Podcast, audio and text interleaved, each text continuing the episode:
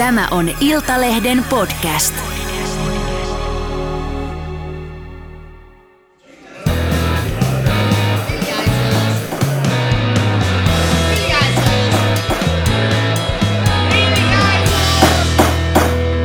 Politiikan puskaradio.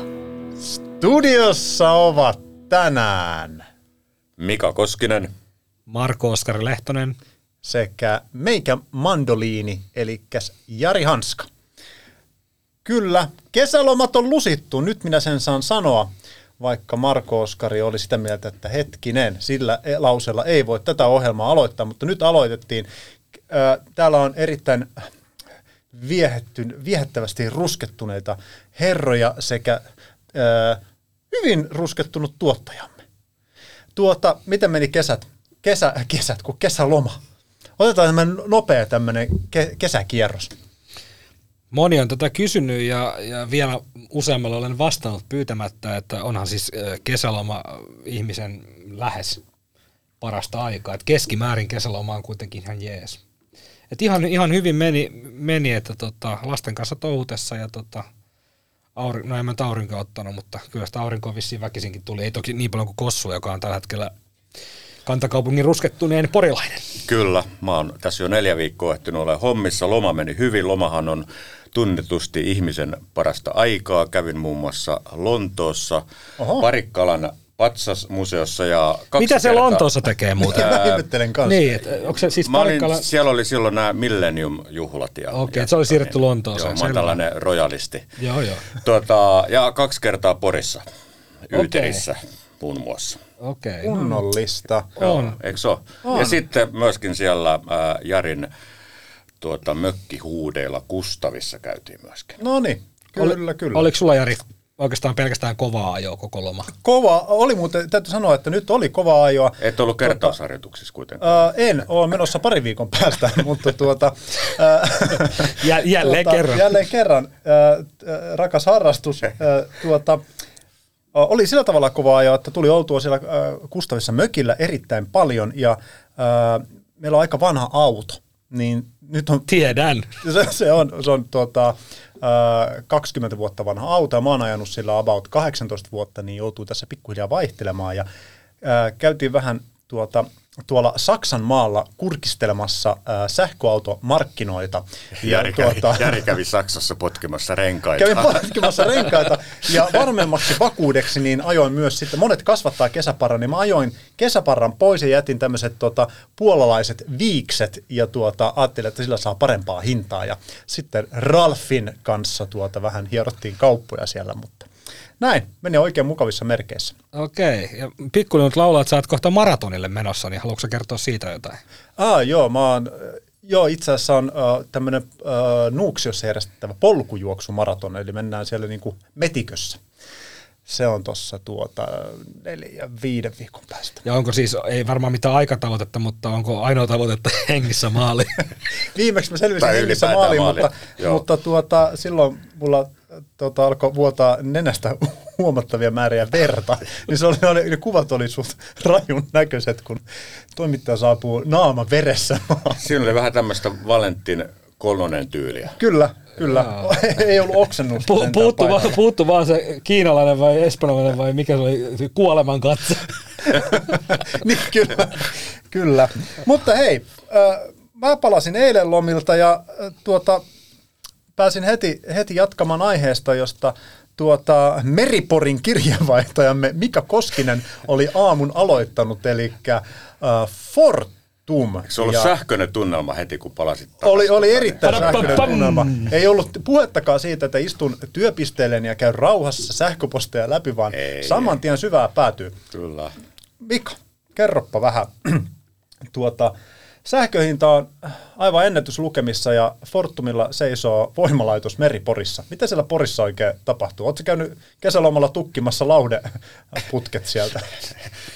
Jos mä tämän olisin tiennyt, niin mä olisin ehdottomasti tehnyt täsmäiskun sieltä Yyterin sannoilta sinne Tahkoluotoon, mistä Meri-Porin kivihiilivoimalaitos on, mutta siellähän ei siis tapahdu mitään, eli voimalaitos on ollut pitkään kylmänä ja Nyt sitten Suomen sähkön käyttäjät, teollisuus, palvelut, kauppa, niin ihmettelee sitä, että miksi Fortum tätä seisottaa, kun sähkön hinta on korkea, ihmiset valittaa sähkön hinnasta.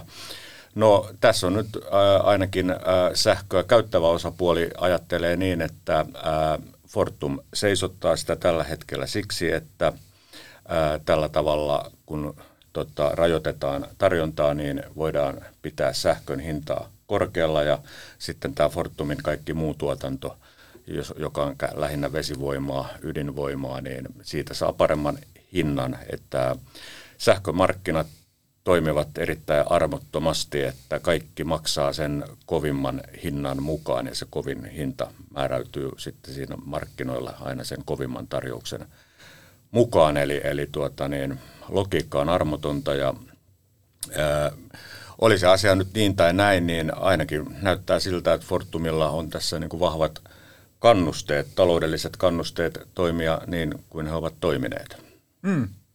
Mutta onko se jotenkin mahdollista selvittää, että miksi sitä pidetään? Tai Fortumin selityshän tässä on ollut se, että he on ollut, tämä voimalaitos on ollut kesäkuun loppuun asti tänä vuonna niin tällaisessa tehoreservissä, eli Energianvirasto kilpailuttaa eri voimalaitoksia Suomessa, ja sitten ne, ketkä tulee valituksi tähän tehoreserviin, niin ne ei saa toimia vapailla markkinoilla. Ja niitä laitoksia ei saa käyttää muuta kuin siinä tilanteessa, että meillä esimerkiksi sanotaan nyt, että joku ydinvoimalaitokseen tulee joku häikkeydy tai ajaa alas, niin sitten pystytään korvaamaan, ettei tarvitse pistää tupaa pimeäksi. Niin... Ja lähinnä talviaikaan. Niin aivan, talviaikaan, joo. Mutta niin nythän ei ole siis herra talvi, jos olette huomioon. Nyt ei ole talvi, mutta siitä huolimatta hinnat on varsin korkealla. Ja tämä ei ole välttämättä etenkään tällaisena sähköhinnan aikana, kun hinnat on tosi korkea, niin tämähän ei ole taloudellisesti kannattavaa toimintaa, tämmöinen niin kuin tehoreservissä pitäminen, koska siitä ei makseta muuta kuin ne kustannukset. Siinä on kyllä, kiinteä semmoinen perusmaksu, minkä nämä voimalaitokset, jotka valitaan tähän tehoreserviin. Ja sitten jos tulee se tilanne, mikä on edellisen kerran tullut vuonna 2010, että joudutaan pistämään tehoreserviä käyttöön, niin sitten sitä käytöstä korvataan ne käyttökustannukset, eli työvoimakustannukset, polttoainekustannukset ja näin, mutta se ei ole mikään niin kuin rahantekokone sillä tavalla. Ja tämä on johtanut, mitä mä juttelin sitten Energiaviraston asiantuntijan kanssa, niin sanoi, että nämä on usein sitten käyttöikänsä loppupäässä olevia voimalaitoksia, että niillä saa pelattua vähän niin kuin lisää peliaikaa, ja sitten kun niitä ei enää hyväksytä sinne tehoreserviin, niin sen jälkeen on yleensä alasajo, että se ajetaan niin kuin kokonaan pois käytöstä, mahdollisesti jopa puretaan se voimalaitos. Kyllä, niin kuin esimerkiksi Inkoon voimalaitokset. Kyllä, just näin. Mutta Meri-Pori on poikkeus. Meri-Porin voimalaitos on käyttöikänsä keskivaiheella, ja se on kivihiilivoimalaitos, se pitää sanoa. Ja mutta se on aika moderni, siellä on nämä puhdistussysteemit sun muut, joo, mitkä on modernia kalustoa. Niin tämä on kiinnostava kuvio. Tämä on kiinnostava kuvio ja kyllä mielenkiinnolla odotan, että miten tässä käy. Että Fortumhan on itse asiassa, varmaan muistat paremmin nämä Fortumin selitykset, koska ne on tässä nyt vähän ehkä muuttunut matkan varrella. Että hehän eivät aluksi olleet kovin innokkaita vastaamaan esimerkiksi Iltalehden kysymyksiin ja sitten taisi vissiin vähän se vastaus sitten eilen. Joo. Muuttuuko se kokonaan? No se kokonaan muuttui. Siihen tuli vähän lisää uutta sävyä, että he päivittivät sinne omille nettisivuilleen sitten tietoa tästä Meri-Porin voimalaitoksesta ja kertovat siellä, että kun sitä ei ole käytetty, se ei ollut tämmöisessä niin kuin jatkuvassa käytössä, niin se vaatisi niin kuin huoltoa, että saadaan tämmöiseen kaupalliseen käyttöön. Ja siellä on sitten nyt, että sinne on tulossa iso vuosihuolto, ja he on hakeneet tälle seuraavalle tehoreservikaudelle, joka alkaa siis marraskuussa, niin hän on mukana tässä kilpailutuksessa sillä voimalaitoksella. Mutta nythän tietenkin herää sitten se kysymys, että kun Fortum on valtion enemmistöomisteinen firma, niin kannattaako sen pitää näin valtavan isoa, siis täytyy nyt sanoa, että kuulijat ymmärtää, että minkä kokoisesta putiikista on kyse, niin Meri-Porin voimalaitos on Olkiluoto 1 ja 2 jälkeen suurin niin se megawatti itse asiassa Loviisan ydinvoimalat taitaa olla teholtaan pikkasen isompia, että kun tämä on 565 megawattia, niin mun mielestäni Loviisan yksiköt on vielä enemmän. Top 5 heittämällä. Kyllä. Näin joo, on. Se on niin kuin suurimpia pumppuja. Kyllä tässä varmaan tietysti taustalla tuo kivihiilikin kummittelee aika vahvasti, että vaikka Fortum nyt esimerkiksi Uniperin kautta meni aika syvälle tuonne hiilitalouteen uudestaan, niin se voi olla, että aika kova kynnys on ottaa iso kivihiilivoimalaitos Suomessa käyttöön, mutta että sitten taas kun ajattelee tämän kansan niin kun, tuntoja tällä hetkellä, niin mistään muusta ei tällä hetkellä niin kahvipöydissä puhuta kuin sähkön hinnasta, niin ehkä nyt tämmöisenä niin kuin poikkeusajan poikkeustoimena, niin mun mielestäni siinä olisi hyvä täsmäase tämän sähkön hinnan alentamiseen. Kyllä. Tämä on muuten varmaan vihreillä aikamoinen painainen tämä kahvipöytäkeskustelun dominanssi sähkön hinta, koska vihreillä on ollut pitkään tämä, että sähkö tulee töpselistä ja raha tulee pankista. Ja nyt kun tämä keskustelu, tämä sähköhinta on tällä tasolla ja suomalaisessa kahvipöydässä on havahduttu siihen, että sähkö tulee töpselistä, mutta se itse asiassa maksaa ja se pitää tuottaa jollain. Nyt kun niitä keinoja ei olekaan tavallaan, että puhutaan vaikka Meri-Porin tuotantolaitoksesta, niin tämä voi olla vihreillä aika kimurantti tilanne sitten. Ja sitten lisäksi tässä on kivihiili, mutta tässä on myös turve, jota on ajettu alaspäin, jonka takia meillä turpeen tuottajat on pistäneet pillit pussiin. Ja nyt semmoista tuotantoa ei sitä pysty polkaisemaan, polkaisemaan tyhjästä käyntiin, jolloin meillä on sitten tilanne, että meillä on myös niin kuin raaka-aineen kotimaisen turveraaka-aineen saatavuudessa myös ongelmaa, kun siitä turvetta käytetään monissa tämmöisissä tehoreservivoimaloissa. No, mä jututin eilen Mika Lintilää sitten, ja hänhän pysyy niin kaukana kuin mahdollista tästä Fortumista, koska tämä on omistajaohjausasia. Ja niin hän on siis tällä hetkellä, hänellä on siis tämmöinen niin kuin puolijoukkueteltta Vermon edustalla, niin hän pysyttelee siellä Vernossa, niin välttelee Säätytaloa ja Valtioneuvoston linnaa. NATO-lankaa vähän ympärille, niin ei pääse toimittajat lähimaillekaan. Kaminasta vain savumerkkejä voi lähettää. Mutta ja Tytti Tuppuran, joka siis omistajaohjauksesta vastaava ministeri, niin viestitti sitten meille, että on heti aamusta pyytänyt selvityksen Fortumilta tästä Meri-Porin. Mehän pitää nyt soittaa Tytille varmaan vielä tänään ja kysyä, että mikä tämä selvitys oli. Mutta turhaa Lintilä tässä mun mielestäni nyt väistelee siis siinä mielessä, että hänellä kuitenkin tämä kaikki mikä liittyy sähkön tuotantoon ja tähän omavaraisuuteen, niin minun mielestäni on nimenomaan hänen tontillaan. Joo, hän totesi, että hän vastaa isosta kuvasta. Isosta kuvasta. Noin mäkin sanon aina kotona. Kyllä. Kuinkohan iso se kuva, tavallaan se Lintilän kuva on sitten, että onko se takaseinän kokoinen vai kuinkohan isosta kuvasta me puhutaan. Ja se voi vähän vaihdella päivän mukaan. Nee. Kyllä. Mutta tällä hetkellä, oliko sulla Kossu siellä noita pörssisähkön hintoja? No, itse asiassa en päässyt katsoa tuossa ihan uusinta siis Nord Poolin tämän hetken tilannetta. Sehän on muuten hauska, miten se elää päivittäin se sähkön hinta, että aamulla 8-9 maissa on aina se piikki, oli kesä tai talvi. Mutta kurkkasin tuon heinäkuun keskihinnan, se on 22,83 senttiä kilowattitunti. Ja se on se on kova keskihinta ja se on varmasti nyt sitten elokuussa tulee nousemaan siitä merkittävästi ja sitten jos nyt kuuntelee näitä asiantuntijoita, niin varmaan sitten loppuvuonna talvella niin se keskihinta kuukausitasolla, niin se on varmaan helposti siellä jossain 4-50 sentissä, että ei muuten tulla vissiin paljon saunomaan tänä talvena. Niin, tai ehkä tämä tämmöinen suomalainen yksi saunaperinne, tämä tämmöinen yösaunominen, niin se voi olla, se kokee ihan tämmöisen renesanssin. Et lapsiperheessäkin, niin tingitään vaikka yöunista, kunhan saunaan pääsee. Kunhan saunaan pääsee, joo. Mitä teillä muuten, sä Kossu sanoit tuossa ennen kuin tehtiin vähän mettiin on hyvä soppari. Joo, niin sulla on ilmeisesti Töölön halvin sähkö. Joo, ja ehkä jopa koko Helsingin. Mulla on tosiaan siis 5,09 senttiä kilowattituntia. Ja sitten kun kaveri soitteli sieltä sähköyhtiöstä, mähän olin siis vaihtanut sähköyhtiöön ja olin taksin takapenkillä menossa Säätytalolle, kuinkas muutenkaan. Ja tuli puhelu, yleensä mä en edes vastaa niihin, mutta tähän kannatti vastata. Kaveri sieltä soittelee, että oot vaihtanut sähköyhtiöön, että tulisitko takaisin meidän asiakkaaksi. Ja mä sanoin, että no mikä on tarjous. Ja sitten niin hän heitti tämän 5,09 24 kuukautta. Ja sitten siinä on ollut semmoinen niin 2-3 euron perusmaksu, niin sitten mä kysyin vielä, että saisiko tuon perusmaksun pois. Niin sanoin, että joo, kyllä se voidaan ottaa pois. Eli mulle ei mene sitä perusmaksu.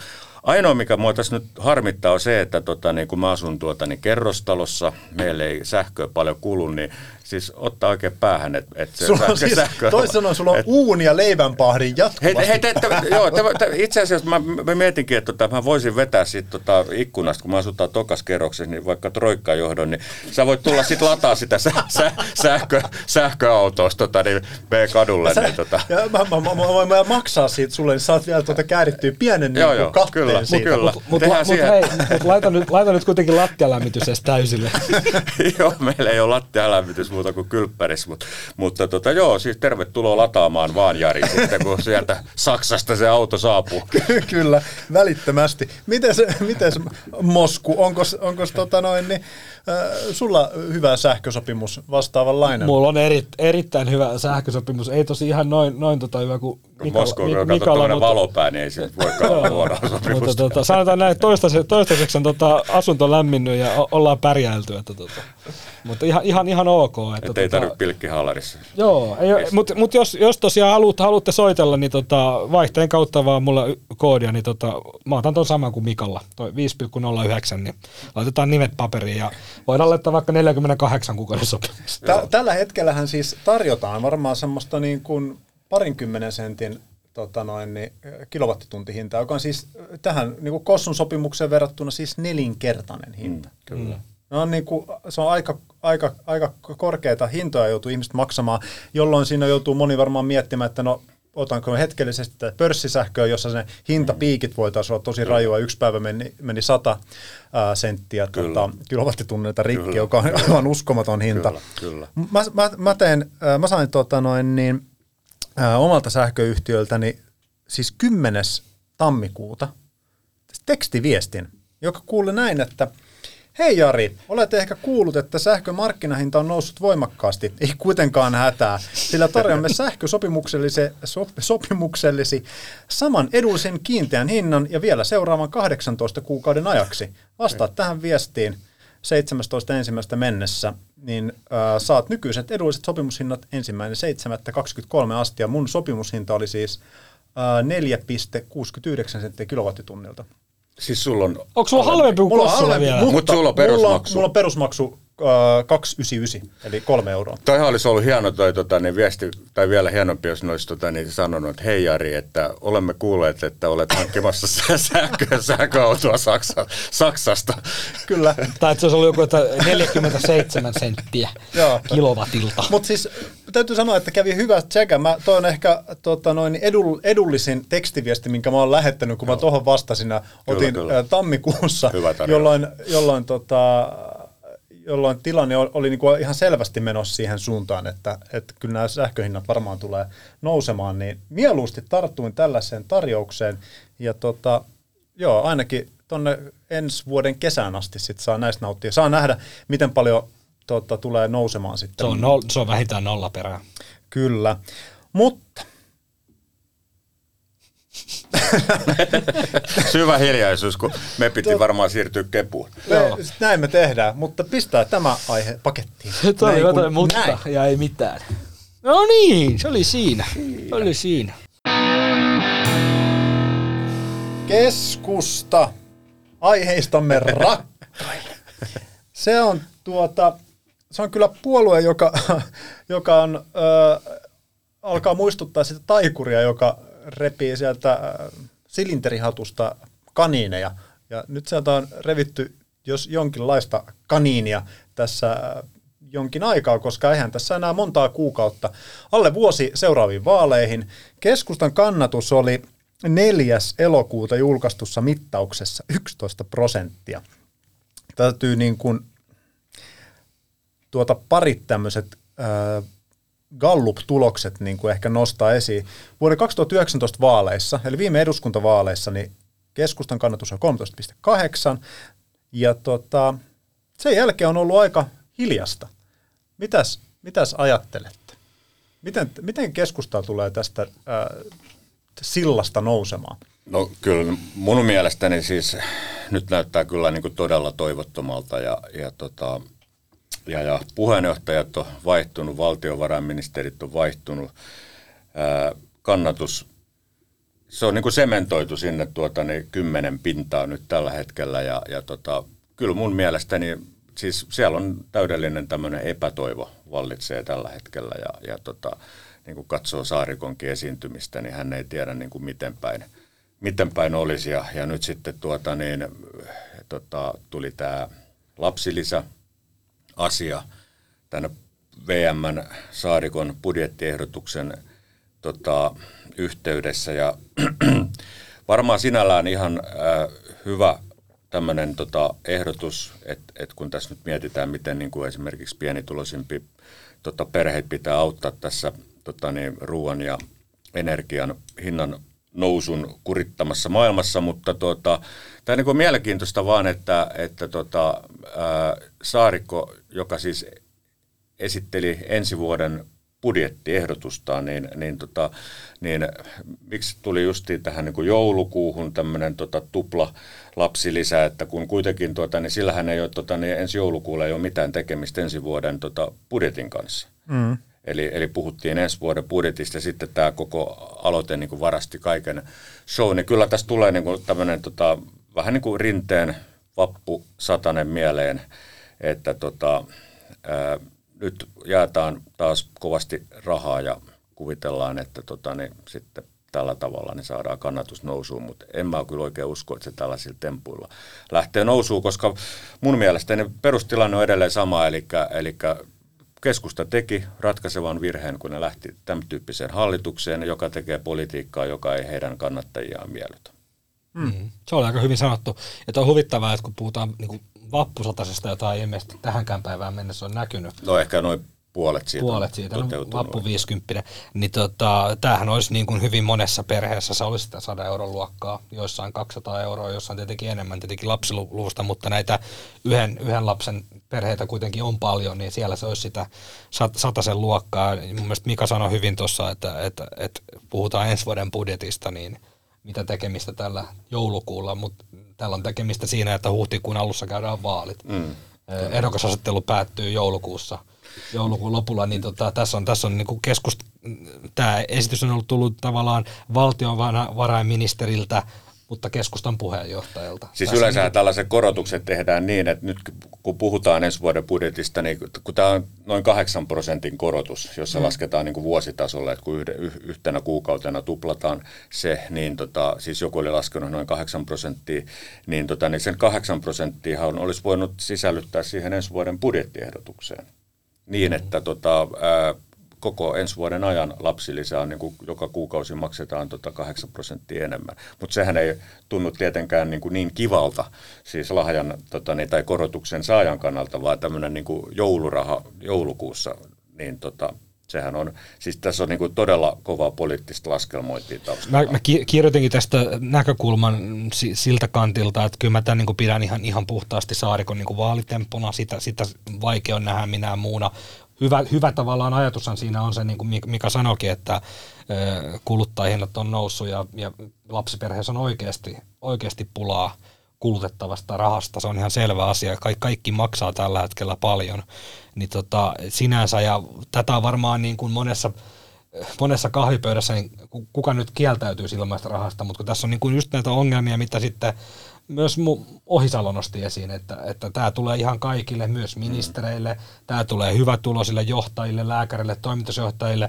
Suomessa on myös paljon perheitä, joilla on niin hyvät tulot, vaikka molemmat vanhemmat käy töissä keskiluokka ja sitä ylempi, niin ne sijoittaa jopa lapsilisiä. Niin tässä tullaan siihen, että niin kun jos karkeasti jaetaan, että on niin kun puolet ja puolet, että on ne, jotka oikeasti tätä tarvitsee, niin varmasti ilolla ottavat vastaan. Ja sitten on se toinen puolikas tai niin kun kolikon toinen puoli, jotka sitten laitetaan sitten osakesäästötilille lisää, niin tavallaan tämä on ehkä vähän väärä instrumentti sitten siihen. Siinä mielessä on, ja niin mäkin kirjoitin tästä aiheesta just tuosta näkökulmasta, että tämä niin kuin lapsilisän perusongelma on se, että on pidetty maailman yhteiskunnan muuttuessa on pidetty siis sinänsä alunperin erittäin hyvästä ideasta, eli tämä universaali kaikille saman verran. Siis Suomi oli ihan erilainen maa 40-luvun loppupuolella, kun tämä järjestelmä pantiin pystyyn. Siis silloin, kun silloin, kun mä olin lapsi. Eli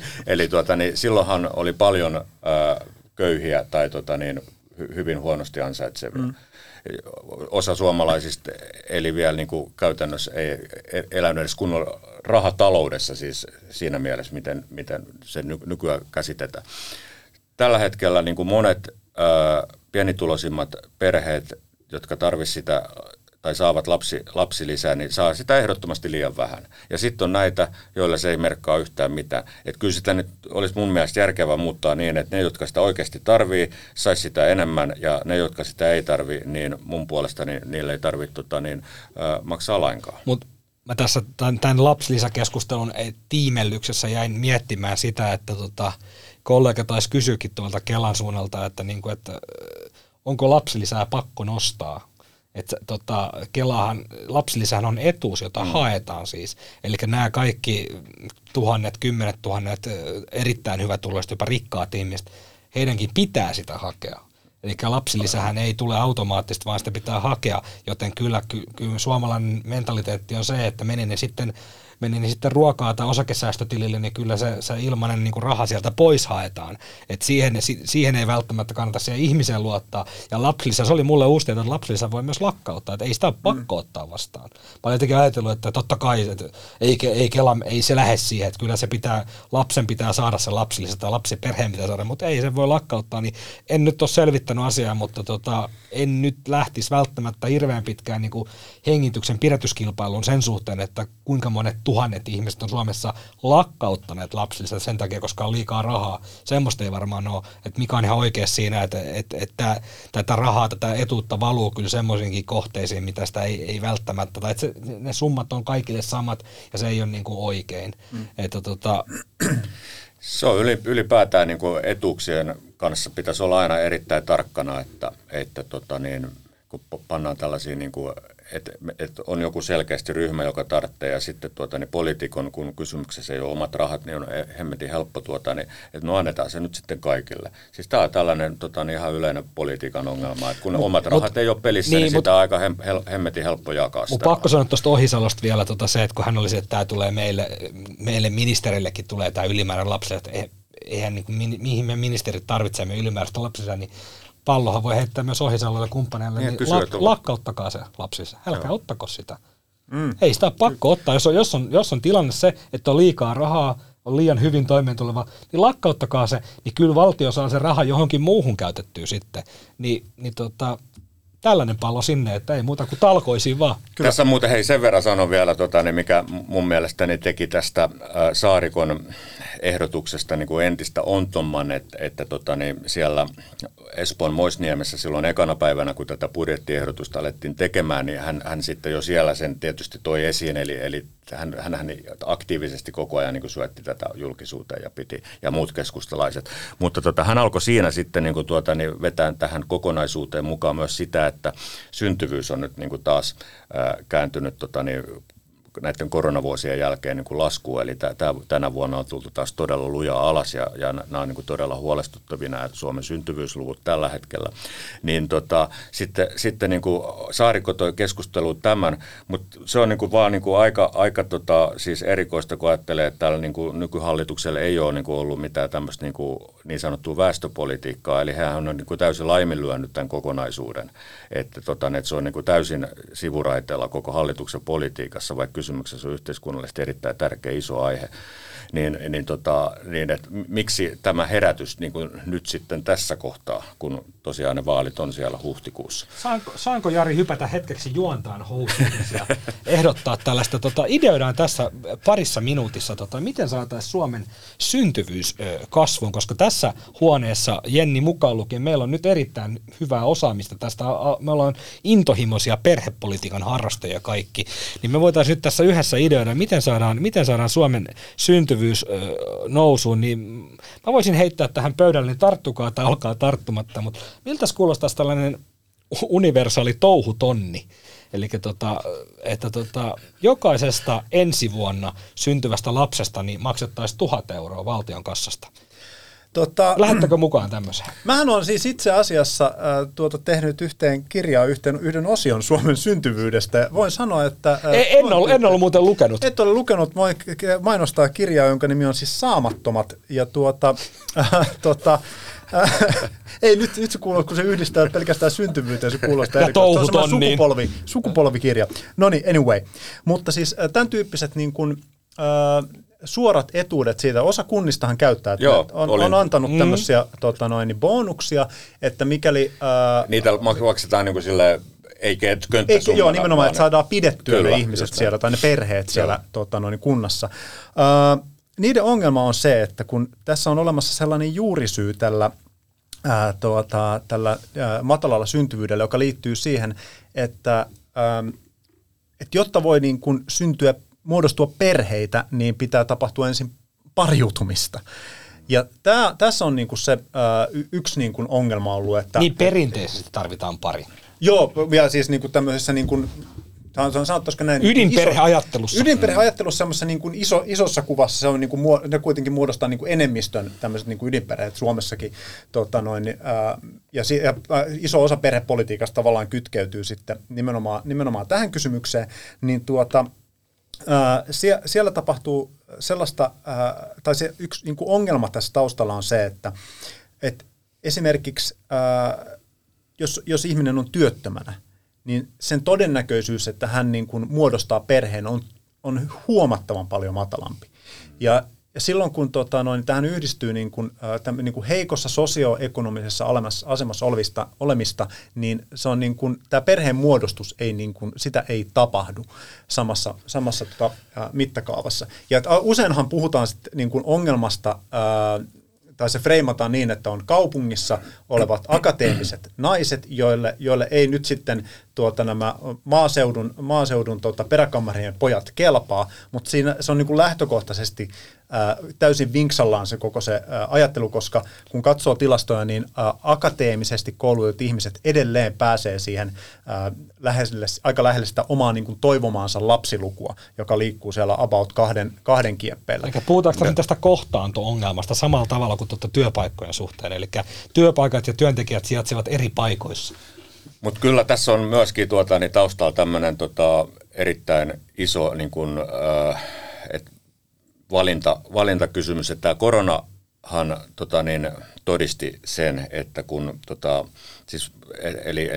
tätä syntyvyyttähän laskee se, että aika monet ihmiset on valinnut semmoisen niin kuin elämäntavan, että eletään ikään kuin semmoista niin sanottua pidennettyä nuoruutta, eli ei haluta edes niin kuin aikuistua, vaan reissataan, eletään semmoista niin kuin mukavaa elämää, ja kun korona tuli, niin kaikki nämä sen pidennetyn nuoruuden niin elementit, siis nämähän niin kuin katosi yhdessä yössä.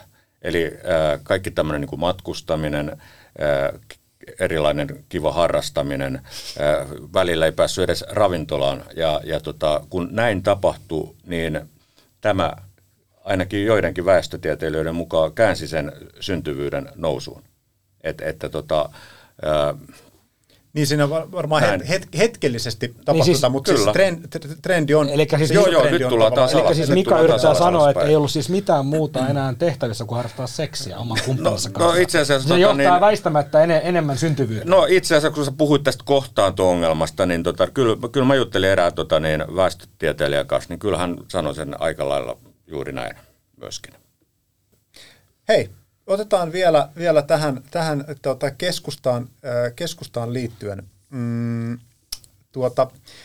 kun puhuttu nyt tästä, että on ollut tämä lapsilisäavaus, nyt me lähdettiin puhumaan jo väestöpolitiikasta. No, onko se on meille niin tavallaan lähellä sydäntä? Se on nyt selvästi niin lähellä sydäntä, mutta tähänhän liittyy tämmöinen kysymys, että minkä tähden tässä maailmanajassa, kun esimerkiksi ekana aiheena oli sähkön hinta, niin kun kustannukset nousee todella voimakkaasti, polttoaine ja sähkön hinta on kovassa nousussa, niin puolueilla on selvästi kovasti painetta esittää sellaisia ratkaisuja, missä kaikille ihmisille Suomessa tulotasoon katsomatta niin tuetaan tai korvataan tätä menetettyä euroa. Oli se sitten bensan verotuksen laskeminen, joka valuu kaikille. No, tämä on se koko Suomen ongelma, että keskiluokalta esimerkiksi kerätään hemmetisti veroja ja sitten jaetaan takaisin keskiluokalla erilaisina etuuksina.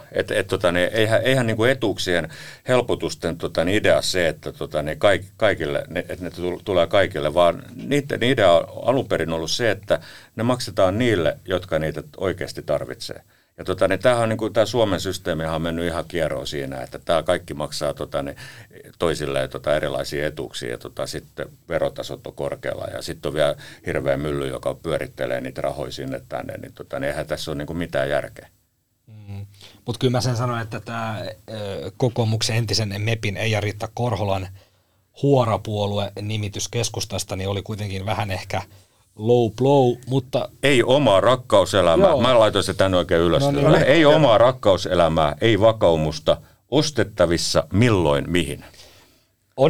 Onhan siinä niin kuin, onhan Korholalla tuossa pointtinsa, ja hän viittaa just tähän, mihin me ollaan tässäkin lähetyksessä puhuttu, eli niin kuin Kossu sanoi, että keskusta lähti hyvin heiveröisellä vaalituloksella hallitukseen, mihin sen olisi varmaan oman kannatuksensa turvin kannattanut lähteä. Nyt puhutaan näistä kaiken näköisistä avauksista, kun vaalit lähenee, niin niitä avauksia rupeaa satelemaan oikealta ja vasemmalta, ja nyt tässä tapauksessa keskeltä, niin sitähän varmaan Korhola yritti sanoa, että kepu lähtee milloin mihinkin, kunhan se saa niin kuin pidettyä toisen jalan edes tuolla valtioneuvoston linnassa, mutta mitä mieltä olette tästä huorapuolueesta, niin ketä se loukkaa?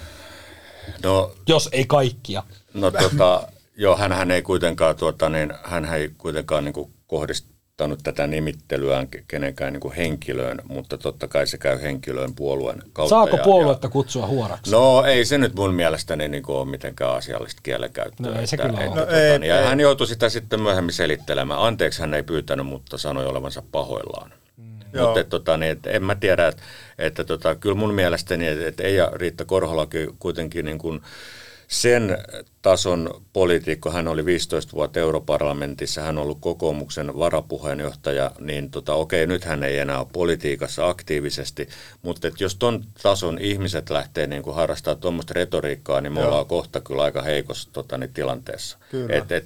Koska toihan johtaa siihen, että kynnys käyttää tällaista niin kuin loukkaavaa kieltä, sehän niin kuin alenee ja että jos Korholakin, siis joku voi nyt ajatella, että kun Korhola sanoi noin, niin jos mä vedän vähän paremmaksi. Tämä on se, mistä esimerkiksi perussuomalaisia on monesti ja ihan aiheestakin syytetty, että se kielenkäyttö, mikä siellä niin kuin valtakunnan tason poliitikoilla on, niin se, että siellä tavallaan asetetaan tietynlaista rimaa sille niin kuin yleiselle kansalaiskeskustelulle. Mutta hei, sen verran, että onko tälle niin kuin nimitykselle katetta, niin just tuli eilen ihan tämmöinen kiinnostava kyselytutkimus, ja siis kysyttiin, että tämä on EK:n talouselämältä tutkimus, ja kysytään, että kumpi on mielestäsi parempi tapa korjata julkista taloutta, nostaa veroja, leikata menoja?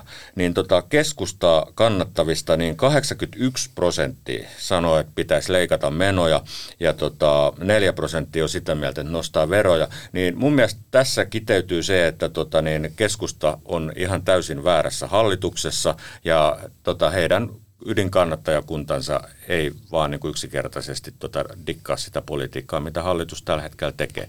Tehdään muuten live-oikaisu, koska joudutaan muuten oikaisemaan, niin varmaan oli siis EK:n taloustutkimuksella. Ei talouselämältä. Anteeksi. Ei, ihan lähinnä vaan se, että ei jouduta oikaisemaan. Kyllä, ihan hyvä. Kyllä me todennäköisesti jotain joudutaan oikaisemaan. No ihan varmasti, ainakin Jari Viikset. Jari Viikset ainakin. Mutta eiköhän nyt kepua tässä tätä myöten taputeltu. On joo, taputeltu. Ja otetaan vielä tämän lähetyksen viimeinen aihe. Puhutaan vähän hoitajista. Sehän liittyy nimenomaan tähän, mistä ollaan tässä jo, kun puhuttiin tästä väestökriisistä, niin sehän liittyy nimenomaan tähän. Suomessa väki vähenee, mutta pidot ei parane. Työikäinen väestö, sen määrä pienenee. Ja tässä korona-aikanahan huomattiin semmoinen ilmiö, että kun ravintoloita meni kiinni, niin sitten kun niitä avattiin, ei löytynyt enää ravintolalla työntekijöitä. Ihmiset on lähtenyt muille aloille ja nyt on vaikea saada sitten työntekijöitä. Ei ole yksi tai kaksi raflaa täällä Helsingissä, kun on laittanut kadulle sen kyltin, että mitä on lounaslistalla, niin toisella puolella etsitään kokkia töihin. Mutta tämä sama kysymys koskee erittäin vahvasti myös hoitaja-alaa, koska alan vetovoima on hieman heikoilla kantimilla. Hoitajamitoitus on nyt ollut tapetilla aikas isosti, nimittäin meilläkin oli tässä eilen, torstaina tuli juttua siitä, että tuo Mehiläisen sapattivapaalla oleva toimitusjohtaja kertoi, että kuulostaa kyllä sapattivapaa. Kyllä. Hän on vaihto-oppilaana tuolla Kaliforniassa, hän keskittyy golfiin. Tai Tel Avivissa. Tai au pairina. Mutta au pair -vapaalla oleva toimitusjohtaja kommentoi, että 3 Suomen suurimmalla hoivatuottajalla on yli 3000 tyhjää asukashuonetta tällä hetkellä vapaana. Ja syy on siis tämä, että on tulossa tämä hoitajamitoitus on tullut, ja tänä vuonna se nousi 0,6, ensi vuonna se on sitten siellä 0,7. Eli 10 vanhusta kohden tarvitaan se, tällä hetkellä se 6 hoitajaa, ensi vuonna 7, ja tämä on johtanut siihen, että niitä hoitoa on vähän vaikea saada. Niin moni toimija pistää sitten asiakaspaikkoja kiinni. Mennään mennä sekaisin asiakkaat ja asukkaat. Mutta mites tässä tämä hoitajamitoitus on siis kääntymässä itseään vastaan? Täysin itseään vastaan, ja vielä karmeammaksi tämän tilanteen tai kokonaiskuvan tekee se, että jos muistatte 2019 eduskuntavaalit, niin tästähän väännettiin. Kyllä. Ja tällä muun muassa, sanotaan niin kuin, että vappusatanen ja hoitajamitoitus, sillä demarit voitti vaalit, ja Kokoomus taisi olla ainoa puolue, joka ei silloin niin kuin sitoutunut tähän hoitajamitoitukseen, ja on sanottu, että jos Orpo olisi niin kuin nostanut käden ylös siellä studiossa, niin kuin tätä kysyttiin, niin olisi saattanut voittaa vaalit. Joo, tämä on hyvä niin kuin esimerkki, että tehdään tällaisia, luvataan tehdä täysin mahdottomia järjestelyitä, ja sitten ollaan siinä tilanteessa, että tilanne vaan pahenee. Tässä on se toinen argumentti, millä esimerkiksi vasemmisto on niin kuin tarkastellut tätä, on se, että tämä hoitajamitoitus tuo esiin sen ongelma, että se paljastaa tavallaan ongelman, mutta se ei olisi se ongelman itse syy, että kun halutaan parempaa hoivaa niille vanhuksille esimerkiksi tässä tapauksessa, joo, niin se vaatii sitten resursseja, joita ei tosin ole, kyllä, mutta että valtio ensin asettaa tämmöisen niin kuin vaatimustason, mutta sitten pitäisi olla ne rahat siihen. Totta kai, ja kädet. Niin, ja ongelma on nyt sitten totisesti kyllä aika raadollisesti paljastettu. Siinä hallitus on kyllä onnistunut erittäin hyvin. Puhutaan nyt suoraan niin kuin asia on, eli tilannehan tulee olemaan se, että niin kuin Jari tuossa alusti, eli väki vanhenee ja pidot lainausmerkissä pahenee, niin tilanne on siis se, että koska niitä vetovoimatekijöitä hoiva-alalle ei ole, niin... Ja superjätehy tekee kaikkensa, ettei niitä tulekaan. No joo, mutta Kossun taistelu hoitajajärjestöjä vastaan. Joo, mutta fakta on se, että, niin kun, että onko se 6 hoitajaa 10 vanhusta kohtaan tai hoitoa tarvitsevaa kohtaan, tai onko se 7, niin mennään kysymään sitten näiltä omaisilta, että olisiko parempi sitten, että saisi sitä hoitoa, tai sitten, että ei saa hoitoa ollenkaan, niin tulevaisuudessa me ollaan siinä tilanteessa, että jos niitä hoitajia ei yksinkertaisesti ole tällä niin kuin alalle, me ei saada niitä hoitajia tarpeeksi, meillä on koko ajan enemmän ja enemmän hoivaa tarvitsevia vanhuksia ihmisiä, niin olisiko sitten syytä keskustella siitä, että olisiko jonkinlainen matalampi mitoitus tai matalampi hoito sitten kuitenkin parempi kuin ei hoitoa ollenkaan. vai tullaanko tässä siihen, että me ollaan kohta hoidetaan toinen toista, me Jarin kanssa hoidetaan Mikaa kohta. Et niin kuin, mikä tää niin kuin, en mä nyt niin vanha sitä. No ei, mutta kun puhutaan aina noista sodan vuosista, kun ensimmäiset lehtijuttusit skrivasit. Niin, se oli joskus sotien jälkeen. Sotien jälkeen olet ensimmäiset lehtijutun tehnyt, mutta siis se tilanne on siis se, että niin kuin varmaan keskustelu täytyy käydä, että X määrä ihmisiä tulee tarvitsemaan hoivaa joka vuosi tästä hamaan tappiin asti, ja se niin kuin, käyrä menee ylöspäin. Ja jos samaan aikaan niin kuin, hoitohenkilökunnan käyrä menee alaspäin, niin kai me nyt vähän kuses ollaan. Joo, eihän sitä pysty yhteen sovittamaan. Mä jotenkin ajattelen niin, että tässä se iso probleema on se, että me ei yhteiskunnallisesti olla siis käyty sellaista keskustelua, missä ensin asetettaisiin, että mitä me yhteiskunnassa halutaan, että mikä on se vaatimustaso. Ja otetaan nyt vaikka esimerkiksi nyt tämä 0,7 hoitajamitoitus. Sitten pitäisi kertoa ja osoittaa laskelmilla, että mitä se taloudellisesti tarkoittaa. Sitten pitäisi osoittaa ne rahat. Ja sitten pitäisi katsoa, että kuinka paljon meidän pitää esimerkiksi palkkoja nostaa siellä hoitajapuolella, että me saadaan ne hoitajat sinne tekemään sitä duunia.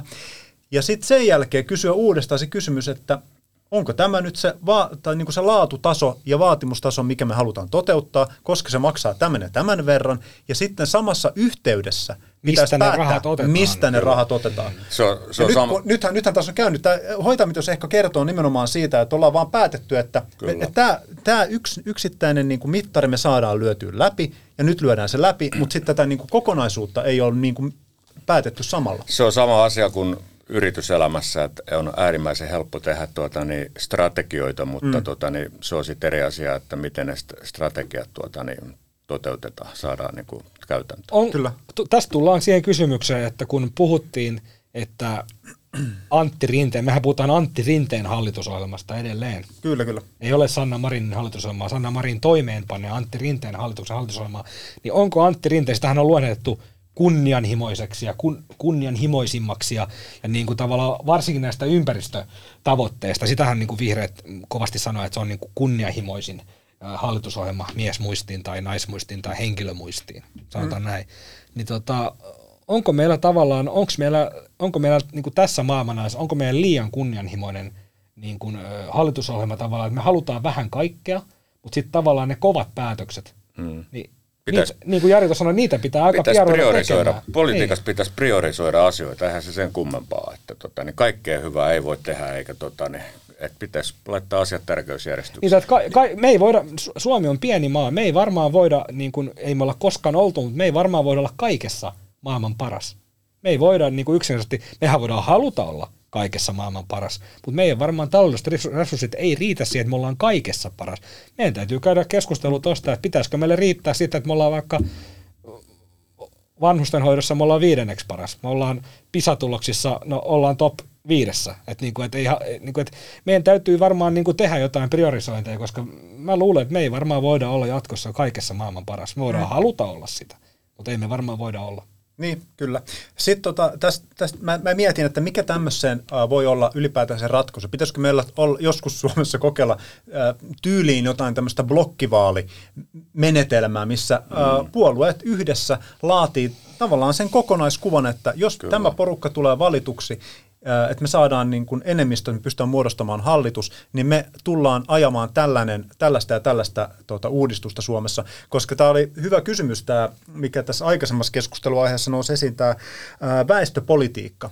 Niin, että minkälaista väestöpolitiikkaa, koska se tulee olemaan tulevaisuudessa aivan meidän yhteiskunnan kehittämisen ja kaiken tämän niin kuin resurssien ohjaamisen keskiössä. Että miten tällä väkimäärällä ja tällä väestökehityksellä, niin tämä suomalainen hyvinvointivaltio voidaan jollakin tapaa turvata. No siis pääasia on se, että jääkiekkoon panostetaan ja Suomi voittaa MM-kultaa joka vuosi. Sittenhän näillä muilla asioilla näähän on sitten ihan tämmöisiä lillukanvarsia. Että kunhan me tavataan torilla joka toukokuu, niin mun mielestä nämä kaikki muut asiat kyllä sitten omalla painolla järjestyy. Tämä oli sitten huumori, jos joku ei tajunnut. Seuraavaksi viikon vitsin kertoo Iltalehden oma poika, Marko-Oskari Lehtonen. Fortumin slogan on Join the Change. Sähkön korkean hinnan takia Fortumin uusi slogan on Keep the Change, eli pidä hilut.